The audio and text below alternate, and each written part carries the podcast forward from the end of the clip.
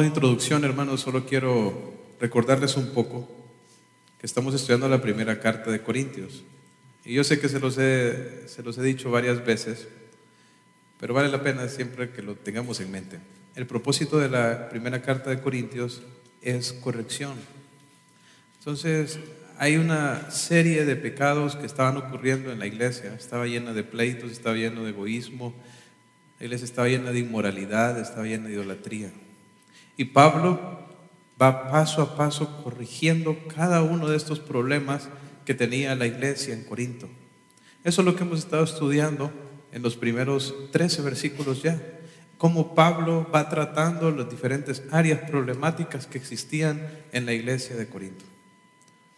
Ahora, en, el capítulo 14, que es la sección que, estamos estudiando el día de hoy, eh, Pablo va a corregir o está corrigiendo otra área problemática que los corintios habían distorsionado, un área en la que ellos se habían extraviado, y es el área de los dones espirituales. Pablo viene desde el capítulo 12 hablando de esto, ¿verdad? Incluso el capítulo 13 que estuvimos estudiando la semana pasada era parte, era parte de ese mensaje que Pablo está dirigiendo a la iglesia para tratar con el problema de los dones. Él, habló acerca del amor, ¿verdad? ¿Y por qué el amor era tan importante? Porque los corintios se habían enfocado en los dones, pero estaban usando los dones para menospreciar a los demás. Y Pablo les dice, Miren, si ustedes entregaran su cuerpo para ser quemado, pero no tienen amor, no les sirve para nada. Entonces, Pablo está en esta sección, ¿verdad? Que involucra el capítulo 12, el capítulo 13 y el capítulo 14, corrigiendo el problema que existía con respecto a los dones espirituales. Ahora bien, en el capítulo 14, que es el texto que vamos a entrar el día de hoy, Pablo trata específicamente con un don que se había distorsionado de manera característica en la iglesia, que era el don de lenguas, el don de lenguas. Y Pablo dedica 40 versículos, hermanos, para tratar con este problema, o para enseñar de manera adecuada cómo debía de usarse este don. Déjenme decirles que es una sección grande, hermanos. Vamos a estar prácticamente como un mes estudiando acerca de este tema de las lenguas. El día de hoy vamos a avanzar únicamente los primeros 12 versículos. Sin embargo, quisiera darles un poco acerca, o quisiera compartirles un poco la estructura de estos 40 versículos. Del capítulo 1, del capítulo, perdón, del capítulo 14, del versículo 1 al versículo 19, Pablo trata con el, lugar o la posición del don de lenguas en la iglesia. Y la palabra clave asociado es secundario, ¿verdad? El don de lenguas no tenía que ocupar un lugar prominente, sino secundario. Eso lo, lo menciona desde el versículo 1 hasta el versículo 19. Del versículo 20 al versículo 25 habla acerca del propósito del don de lenguas que, era señal, ¿ok? La palabra asociada al propósito es señal, el don de lenguas era un don de señal. Y tercero, del versículo 26 al versículo 40, entonces Pablo habla acerca de cómo debía ser ejercido el don de lenguas. Y la palabra clave asociada es en orden. Orden. En ningún momento el don de lenguas se dio para que fuera un relajo en la iglesia, ¿verdad? Sino que él dice, como lo dice al final del capítulo, todo hágase decentemente y en orden. Entonces, primero, del 1 al 19 es la posición del don de lenguas, del 20 al 25 es el propósito y del 26 al 40 es cómo debía ser ejercido. Ahora, dentro de todos estos 40 versículos hay un tema central, hermanos en lo que respecta al, tema del don de lenguas. O perdón por la redundancia. Hay un tema central en todo este texto que es la edificación. O sea, el punto principal de cómo debe de ser ejercido el don de lenguas y por qué debe de ser ejercido así es la edificación. Eso es lo que Pablo nos va a enfatizar a lo largo de todos estos versículos. Ahora, pensando en eso, quisiera invitarles a abrir sus Biblias e ir a Primera de Corintios, capítulo 14. Y vamos a leer del versículo 1 al versículo 5. Primera de Corintios, capítulo 14, del versículo 1 al versículo 5. Dice, seguid el amor y procurad los dones espirituales, pero sobre todo que profeticéis, porque el que habla en lenguas no habla a los hombres, sino a Dios, pues nadie le entiende, aunque por el Espíritu habla misterios. Pero el que profetiza habla a los hombres para edificación, exhortación y consolación. El que habla en lengua extraña, a sí mismo se edifica, pero el que profetiza edifica la iglesia. Así que quisiera que todos vosotros hablaseis en lenguas, pero más que profetizaseis, porque mayor es el que profetiza que el que habla en lenguas, a no ser que las interprete para que la iglesia reciba edificación. Ahora, noten cómo comienza Pablo esta sección. Él empieza dando un mandato a la iglesia que es seguir el amor. Aquí Pablo prácticamente está cerrando el paréntesis que abrió a finales del capítulo 12. ¿Cómo finalizaba el capítulo 12? Dice, procurad los dones mejores, pero yo les muestro, dice, un camino aún más excelente. ¿Cuál era ese camino más excelente? Es todo lo que vimos en el capítulo 13. ¿Qué vimos ahí la semana pasada, hermanos? El amor. ¿Qué es mayor que los dones, hermanos? El amor el amor. ¿Por qué? Porque si nosotros ejercemos cualquier don sin amor, entonces no sirve para nada. Entonces, ¿qué va arriba? El amor. Entonces, Pablo comienza esta sección en la que él vuelve al tema de los dones espirituales, dándoles un mandato. Y el mandato es, sigan el amor. Ahora, esta palabra seguir, hermanos, es en otros textos del Nuevo Testamento se usa para para perseguir, como cuando los incrédulos perseguían a los cristianos, ¿verdad? Por causa de su fe. Por ejemplo, en Mateo 5, donde Jesús dice, bienaventurados los que si os persiguen por mi causa, esa palabra perseguir es la misma.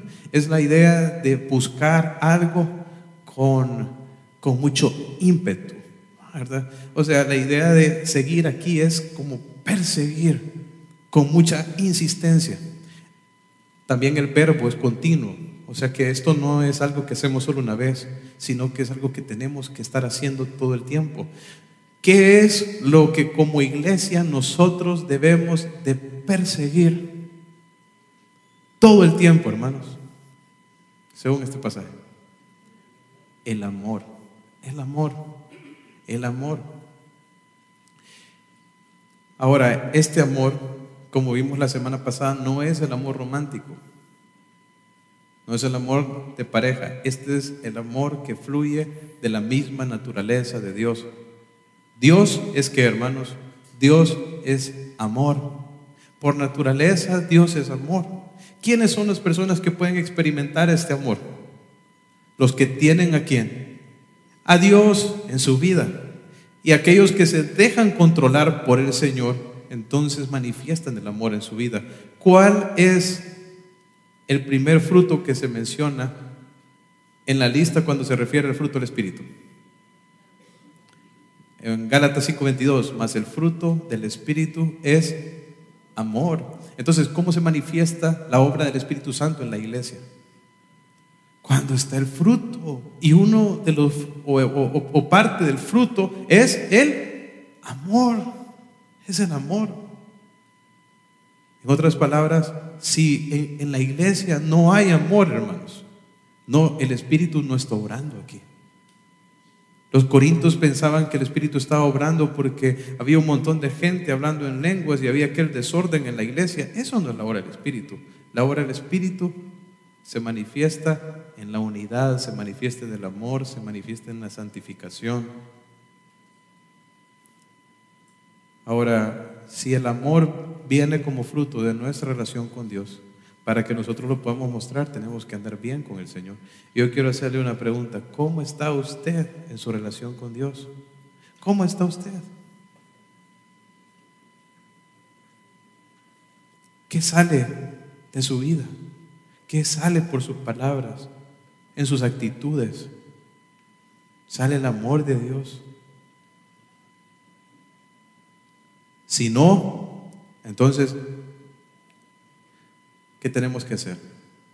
Tenemos que arrepentirnos y tenemos que empezar a darle prioridad a nuestra relación con Dios, a buscarle a Él en oración, en la palabra. Entonces, primer mandato aquí es seguir el amor. Ahora bien, los corintios tenían un interés por las cosas que eran correspondientes al Espíritu Santo. No es así, ellos querían ver los dones en la iglesia, querían que se manifestara el Espíritu Santo. Y Pablo no los desanima en esa parte, sino que miren lo que dice la siguiente parte, y procurar los dones espirituales. Y si ustedes tienen una Biblia de las Américas, van a encontrar que esa palabra dones está en itálica.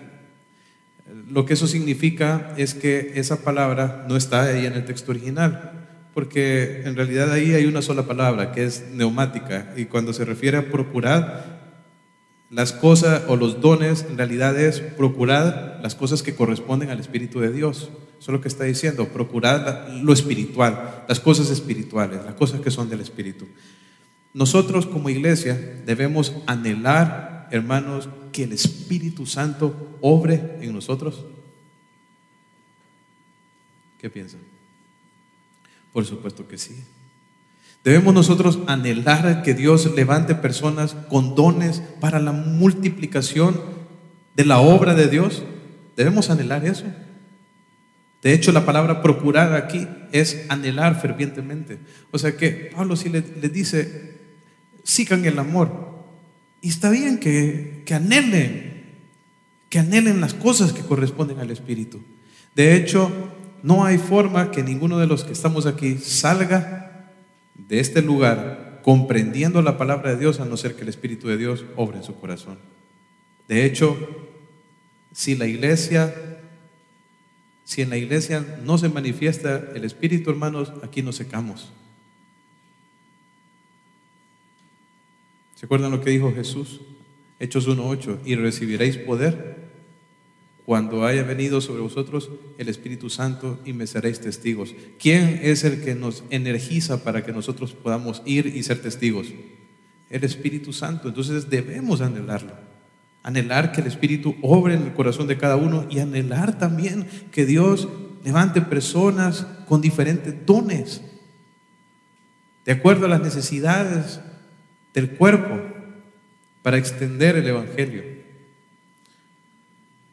Ahora, en la tercera parte del texto dice, pero sobre todo que profeticéis. Y aquí, en esta parte, él está priorizando un don. De hecho, si ustedes notan el resto de los versículos, Pablo está haciendo un contraste entre el don de profecía y qué otro don.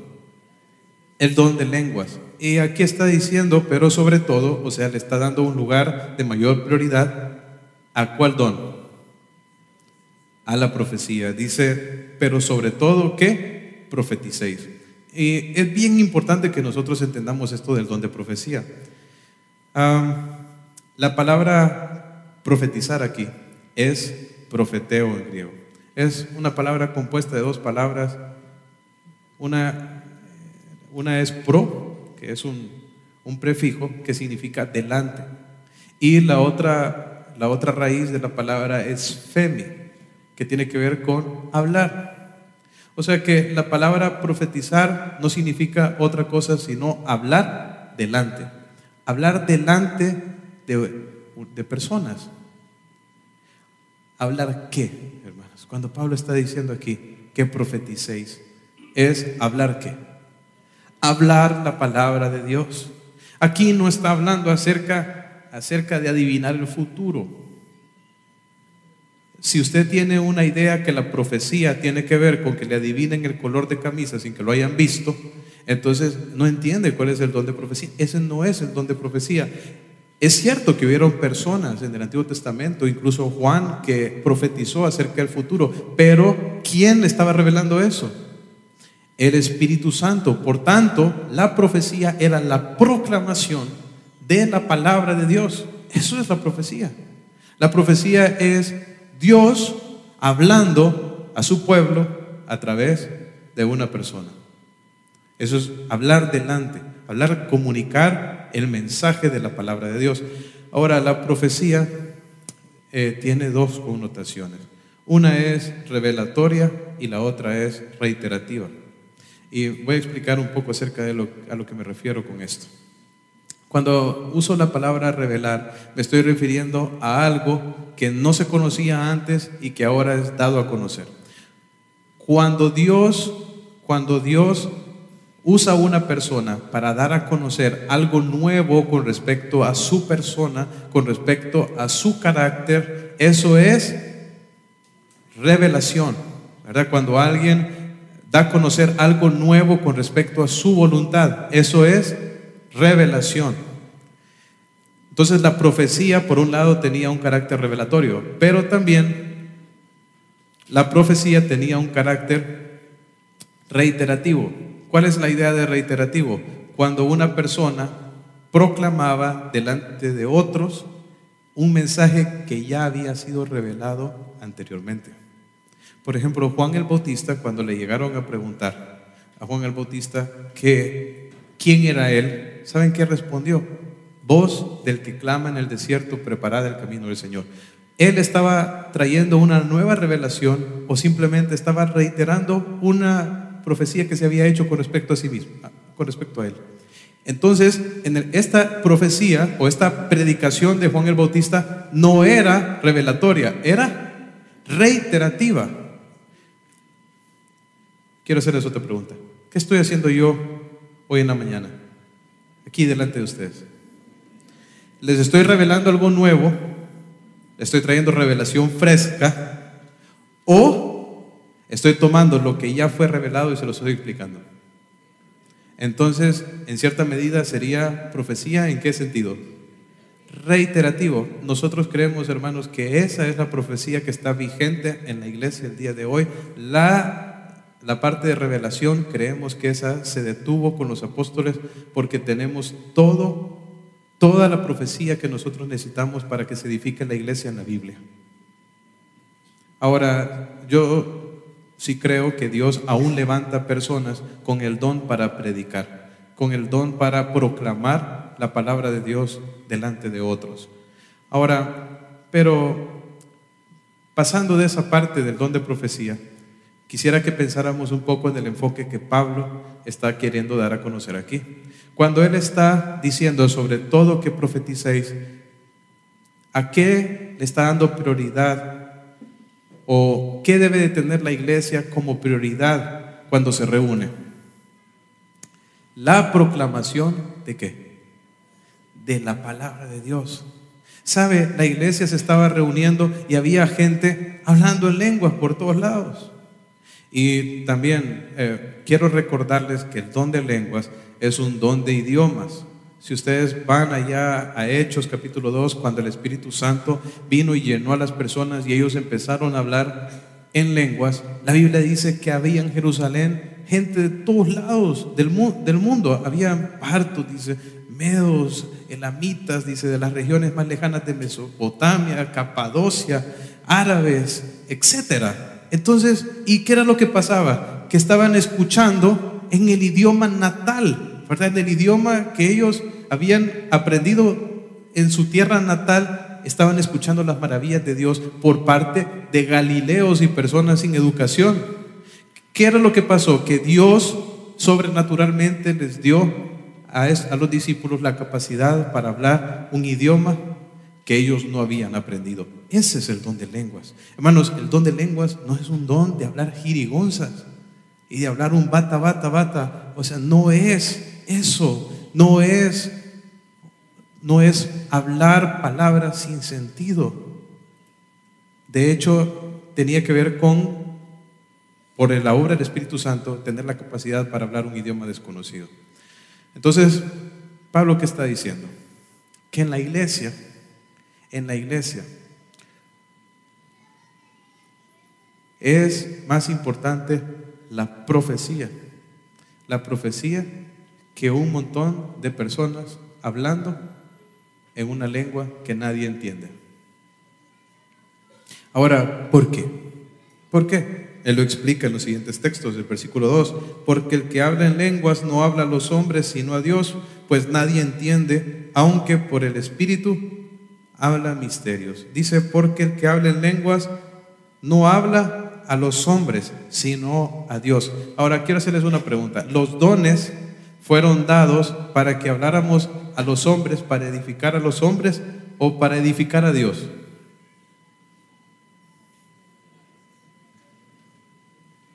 para, para edificar la iglesia. ¿No es así?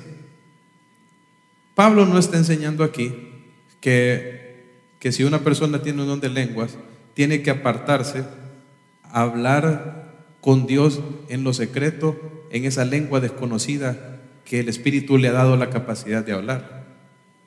¿Y por qué se lo digo? Porque hermanos, en ningún lugar del Nuevo Testamento se nos enseña que nosotros tenemos que orar a Dios desconectados de nuestro entendimiento, de nuestro razonamiento. Y Pablo, les digo, se asegura de dejarlo bien claro en este mismo texto. Si quieren pueden ver más adelantito, ahí en el versículo 14, ahí, ahí mismo en 1 Corintios 14, el versículo 14. Observe lo que dice. Porque si yo oro en lengua desconocida, mi espíritu ora, pero mi entendimiento queda sin fruto. ¿Qué pues? Oraré con el espíritu, pero oraré también con qué?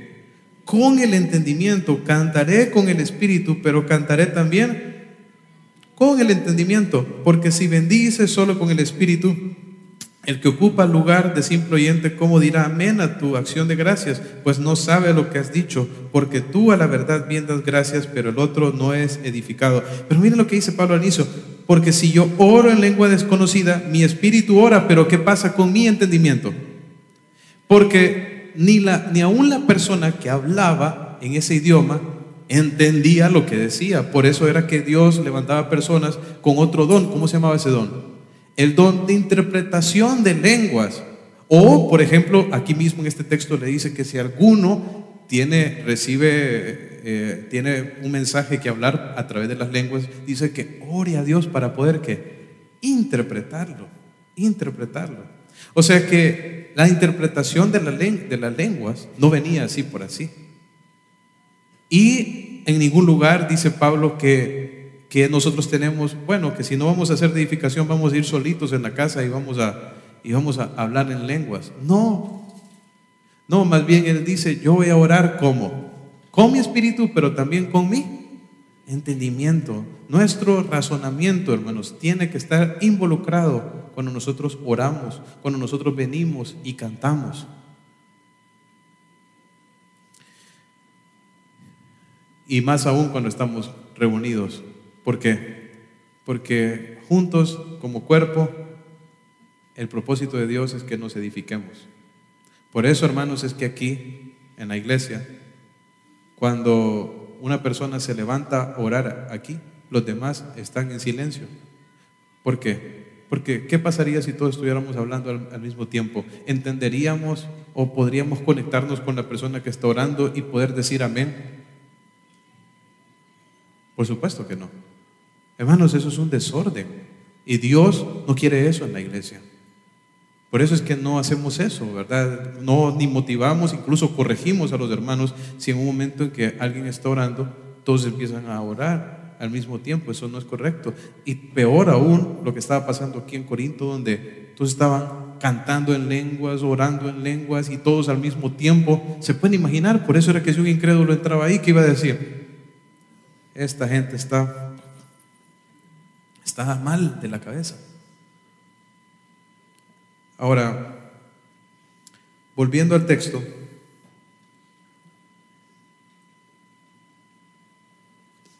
entonces Pablo, la comparación que está haciendo aquí entre el don de profecía y el don de lenguas, tiene que está enfocado en la parte de cuál sirve más para qué? Para edificación, para edificación. El 3 dice, porque el que profetiza habla a los hombres, ahí lo dice, para edificación, ¿qué más? Exhortación y consolación. ¿Qué pasa cuando nosotros venimos a la iglesia y escuchamos la palabra de Dios siendo explicada, explicada de forma adecuada? ¿Qué recibimos nosotros? Esas tres cosas. ¿Sabe qué es edificación? Es crecimiento espiritual. Es que salimos comprendiendo más el carácter de Dios y cuál es su voluntad para nuestra vida. ¿Qué significa la parte de exhortación? La palabra nos confronta con nuestro pecado. La palabra de Dios nos revela las cosas que estamos haciendo mal nos exhorta, nos hace un llamado al arrepentimiento y a la santificación. Y la parte de, la consolación. Cuando nosotros somos reprendidos por nuestro pecado, no es cierto que arde, hermanos, como que se nos abriera una herida, no es así. Pero lo lindo de la palabra de Dios es que es también un bálsamo. Es cierto, pecamos, tenemos que arrepentirnos, pero ¿qué hay de parte de Dios para nosotros? hay perdón, hay gracia, hay fortaleza para seguir adelante. ¿Qué pasa cuando estamos pasando por tribulaciones y escuchamos la palabra de Dios? ¿Qué trae la palabra de Dios a nuestra vida? Consuelo, fortaleza. ¿Se imagina que yo me parara aquí, hermanos, y les empezara a hablar en árabe? De pronto solo Salomón me entendería, o yo creo que ya no es de los que, de los que entienden árabe. No está por aquí. Ahora, ¿qué pasaría si yo me pongo a predicar en árabe? De pronto ustedes dirían, wow, ¿cómo maneja el árabe? Pero ¿saldrían entendiendo? Nada. Hace algunos, algunas décadas todavía en las iglesias, ¿en qué se predicaba? En latín. No me sorprende el estado espiritual en que se encontraba la iglesia de Corinto y cómo se encuentra la iglesia el día de hoy si no hay una correcta exposición de la palabra de Dios. Cuando se enfatiza otra cosa y no la proclamación del mensaje de la palabra. Ahora dice el 4, el que habla en lengua extraña a sí mismo se edifica, pero el que profetiza edifica a la iglesia. Ahora hay muchas personas que toman esto y dicen, bueno, entonces no edifica la iglesia, pero me edifico personalmente. Entonces, eh, eso es lo que vamos a hacer. Ahora, ¿dónde ha visto, hermano, que los dones fueron dados para mi deleite personal?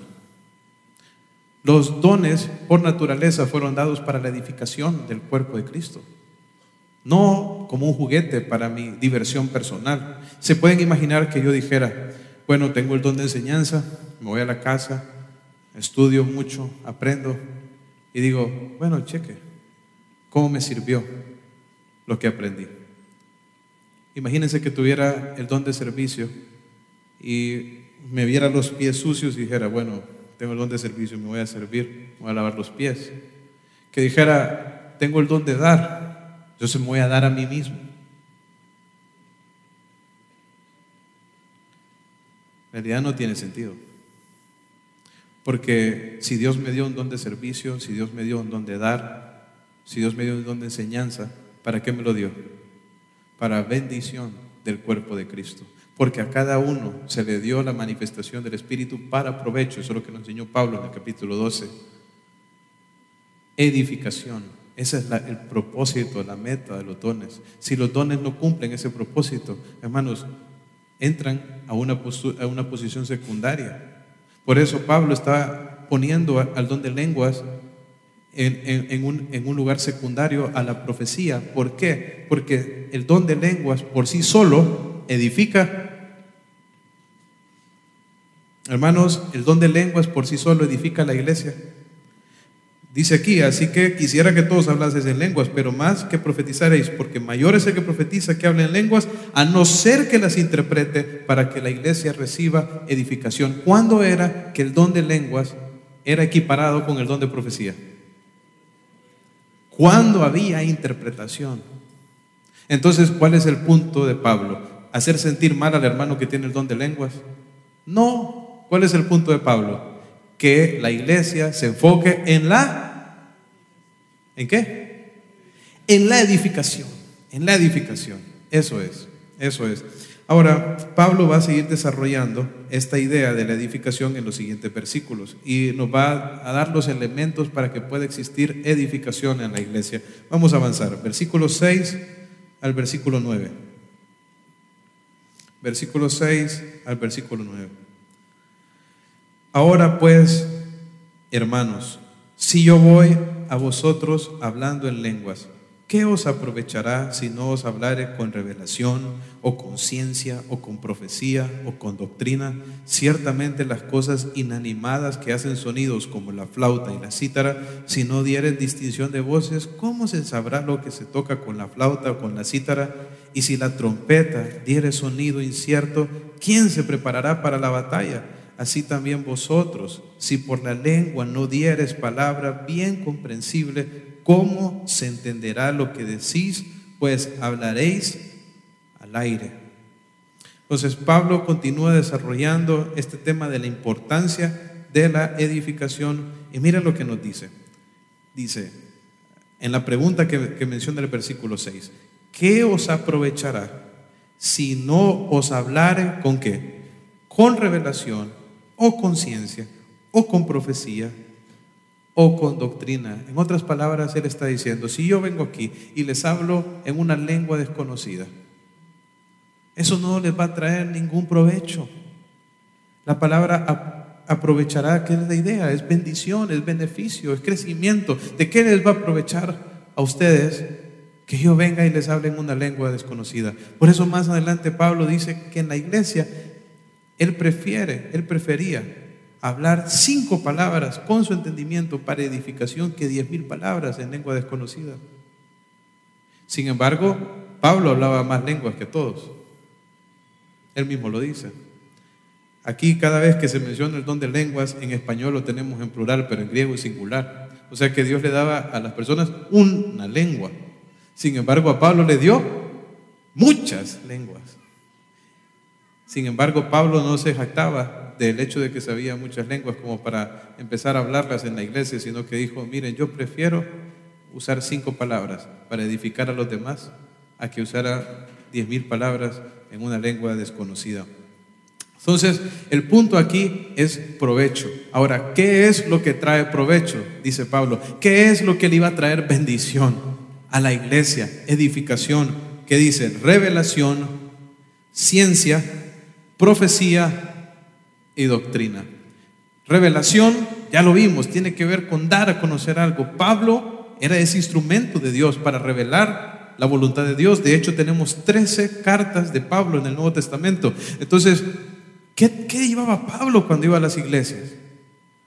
Revelación, ¿verdad? Daba a conocer el misterio del Evangelio y de la voluntad de Dios a la iglesia. Entonces, revelación. Pero, ¿qué más ocupaba la iglesia para ser edificada? O ciencia, ¿verdad? Puede ser cualquiera de estas. Ciencia, ¿cuál es la ciencia? Ciencia es conocimiento, entendimiento. En otras palabras, interpretación de lo que se, de lo que, de lo que ha sido revelado. Entonces, o sea, Pablo dice, yo les puedo llevar revelación, eso lo va a edificar. Yo puedo llevarles interpretación de lo revelado y eso les va a edificar.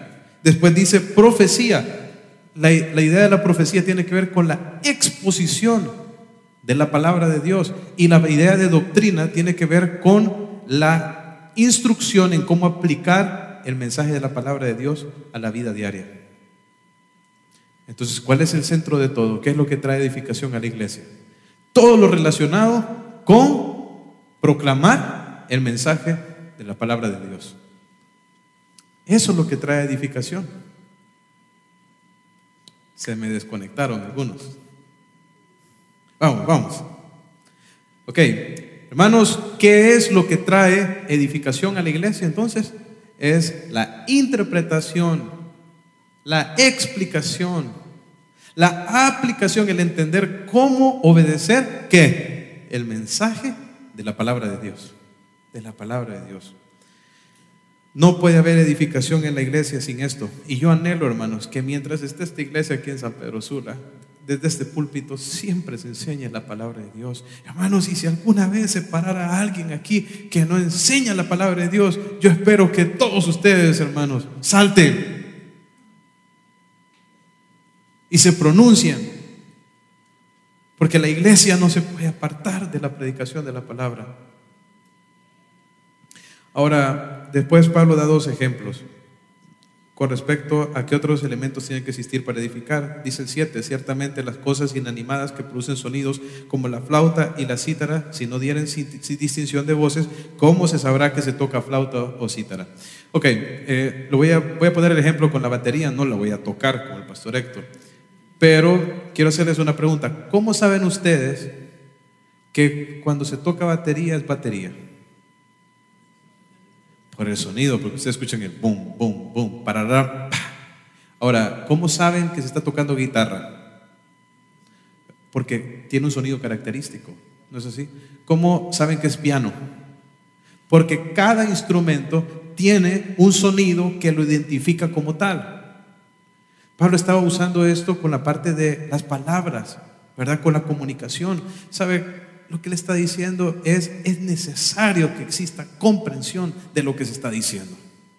Para que haya edificación en la iglesia es necesario comprensión. Pero ¿qué más? Aparte de comprensión, dice, y si la trompeta no, eh, diere sonido incierto, ¿quién se preparará para la batalla? Las trompetas en este tiempo se usaban para dar órdenes en, la guerra, ¿verdad? Entonces, ciertos sonidos significaban avance, ciertos sonidos significaban retroceda, ciertos sonidos significaban dispersese, pero al final era la trompeta que, se, que se usaba, ¿verdad?, para dar órdenes en, la batalla. Entonces, ah, Pablo dice, imagínense que, estamos en la batalla, ¿verdad? Y toca avanzar. Y, en lugar del pa, pa, pa, pa, pa, escuchamos un tu, tu, tu, tu, tu. ¿Y qué, va a pasar con los soldados? ¿Qué nos están queriendo decir? ¿Qué hacemos? No hay claridad. ¿Sabe? Necesita haber comprensión, pero necesitamos entender también. Necesitamos entender qué significa ese mensaje que se nos está diciendo. Por eso, nosotros no solo nos levantamos aquí y leemos la Biblia, sino que también la explicamos. ¿Por qué? Porque necesita haber comprensión del mensaje, pero también necesita haber explicación de lo que se está diciendo. Nosotros debemos de ser capaces de entender lo que se está diciendo, pero también entender qué significa. Necesitamos claridad con respecto a lo que se está diciendo. Ahora, dice el 9, así también, si por la lengua no dieres palabra bien comprensible, ¿cómo se entenderá lo que decís? Pues hablaréis al aire. Hermano, ¿se cree que Dios quiere que nosotros tiremos las palabras al aire? ¿Cree usted Dios, que, que Dios quería que ellos usaran el don de lenguas de la manera en que lo estaban haciendo? Por supuesto que no. El propósito de los dones es edificación. Si nosotros no los usamos para ese propósito, los estamos votando. Y, y quiero que pensemos un poco en nosotros. Porque si usted es un creyente, si usted es un hijo de Dios, Dios le ha dado un don, al menos uno. Y se lo ha dado para beneficio y para edificación de la iglesia. Si usted toma una actitud egoísta como de los corintios, ¿verdad? Enfocado en sí mismo, usándolo para su beneficio, para exaltarse a sí mismo, usted está votando lo que Dios le ha dado y tomando por poco la gracia de Dios que le ha sido asignada para bendición de los demás. Yo quiero hacerle una pregunta. ¿Usted está sirviendo al Señor con lo que le ha dado?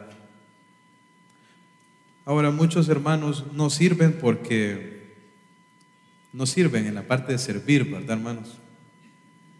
Quiero aclarar.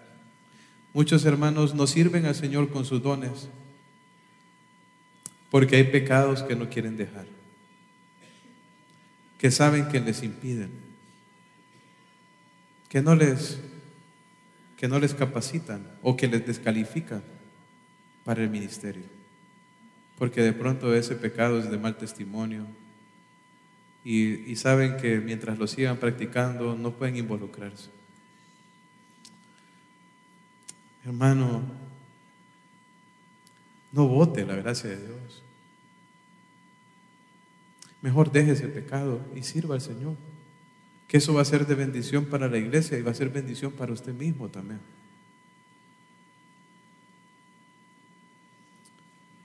Ahora,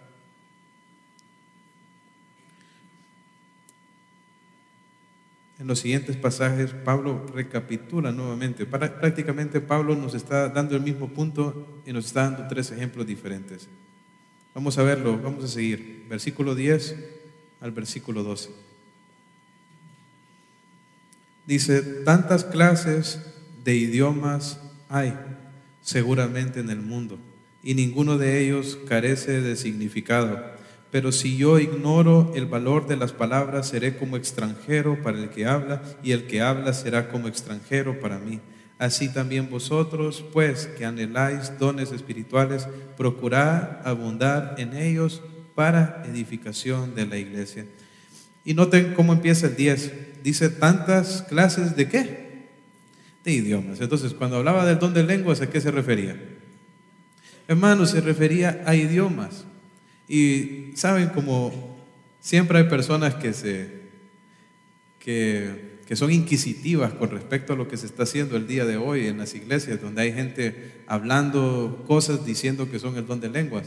Hay personas que, que se han tomado el tiempo para, para grabarlos con Google o cualquier otro método y compararlo con la lingüística con la semántica, con la fonética de los otros idiomas que hay alrededor del mundo. ¿Y saben qué han descubierto? Que no son idiomas, porque hermanos, los idiomas tienen ciertas, ciertos componentes, ciertas características que los hacen un idioma. Hoy en día lo que se conoce o lo que estamos viendo como que fuera don de lenguas no es don de lenguas, es la misma distorsión y falsificación que estamos viendo en la iglesia de Corinto, donde habían hermanos que no tenían el don, pero, les, pero, pero querían, bueno, hoy en día les enseñan que no tienen al Espíritu Santo si no hablan en lenguas, ¿verdad? Entonces los, los empujan a todos a que vayan a hacerlo, cuando la Biblia misma dice, tienen, Pablo dice, ¿tienen todos don de lenguas? Por supuesto que no. Por supuesto que no. Pero esto que estamos viendo hoy no es no es el don de lenguas. El don de lenguas era algo distinto. Era algo distinto. Ahora, dice el versículo 11, pero si yo, dice Pablo, ignoro el valor de las palabras, seré como extranjero para el que habla y el que habla será como extranjero para mí. Si nosotros eh, usamos, o sea, si una persona usaba el don de lenguas en la iglesia, y nadie más le entendía, eso unía a la iglesia o la dividía. Quiero que piensen en la torre de Babel. ¿Se acuerdan? Estaban enorgullecidos y construyendo una torre que llegara al cielo porque se querían hacer un nombre para sí mismos. ¿Qué hizo Dios? ¿Qué les confundió? Les confundió las lenguas. ¿Y qué pasó al rato? Se dividieron, no podían seguir avanzando con la construcción y se separaron. Si en la iglesia los corintios estaban usando los dones no para edificación, sino solo por el show, ¿verdad? De llamar la atención hacia sí mismos, ellos estaban promoviendo la unidad o estaban promoviendo la división en la iglesia. La división. Miren hermanos, los dones no nos fueron dados para dividirnos, nos fueron dados para unirnos. ¿Por qué? Porque usted tiene algo que yo no tengo y yo necesito de usted y Dios nos hizo interconectados, interrelacionados, interdependientes. Entonces nadie le puede decir a otra parte del cuerpo que no lo ocupa. Y yo no debo de menospreciar otros dones ni tomar una postura donde uso mi don como un instrumento para dividir la iglesia. Imagínense si dice aquí, dice si yo hablo en una lengua que no nadie conoce, entonces voy a ser como extranjero para todos los demás. Dice el 12, así también vosotros pues que anheláis dones espirituales, procurad abundar en ellos para qué? Para edificación de la iglesia. Ese es el punto clave aquí de todo esto que hemos estado aprendiendo, es edificación, edificación. Con nuestros dones tenemos que contribuir a la edificación del cuerpo de Cristo. Y aquí viene la última pregunta que les voy a hacer el día de hoy. Usted está siendo un instrumento de edificación para el cuerpo de Cristo.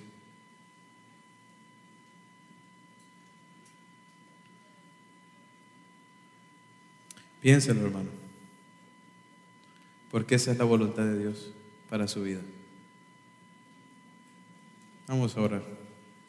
Padre Celestial, te doy gracias, Señor, por tu palabra.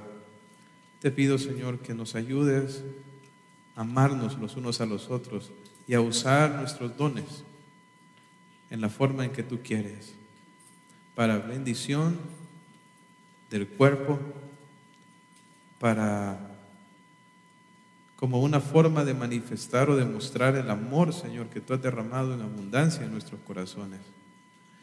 Líbranos de no caer en el egoísmo en el que había caído la iglesia de Corinto y que cada uno de nosotros podamos ser santos y darle la prioridad al estudio de tu palabra en nuestra vida.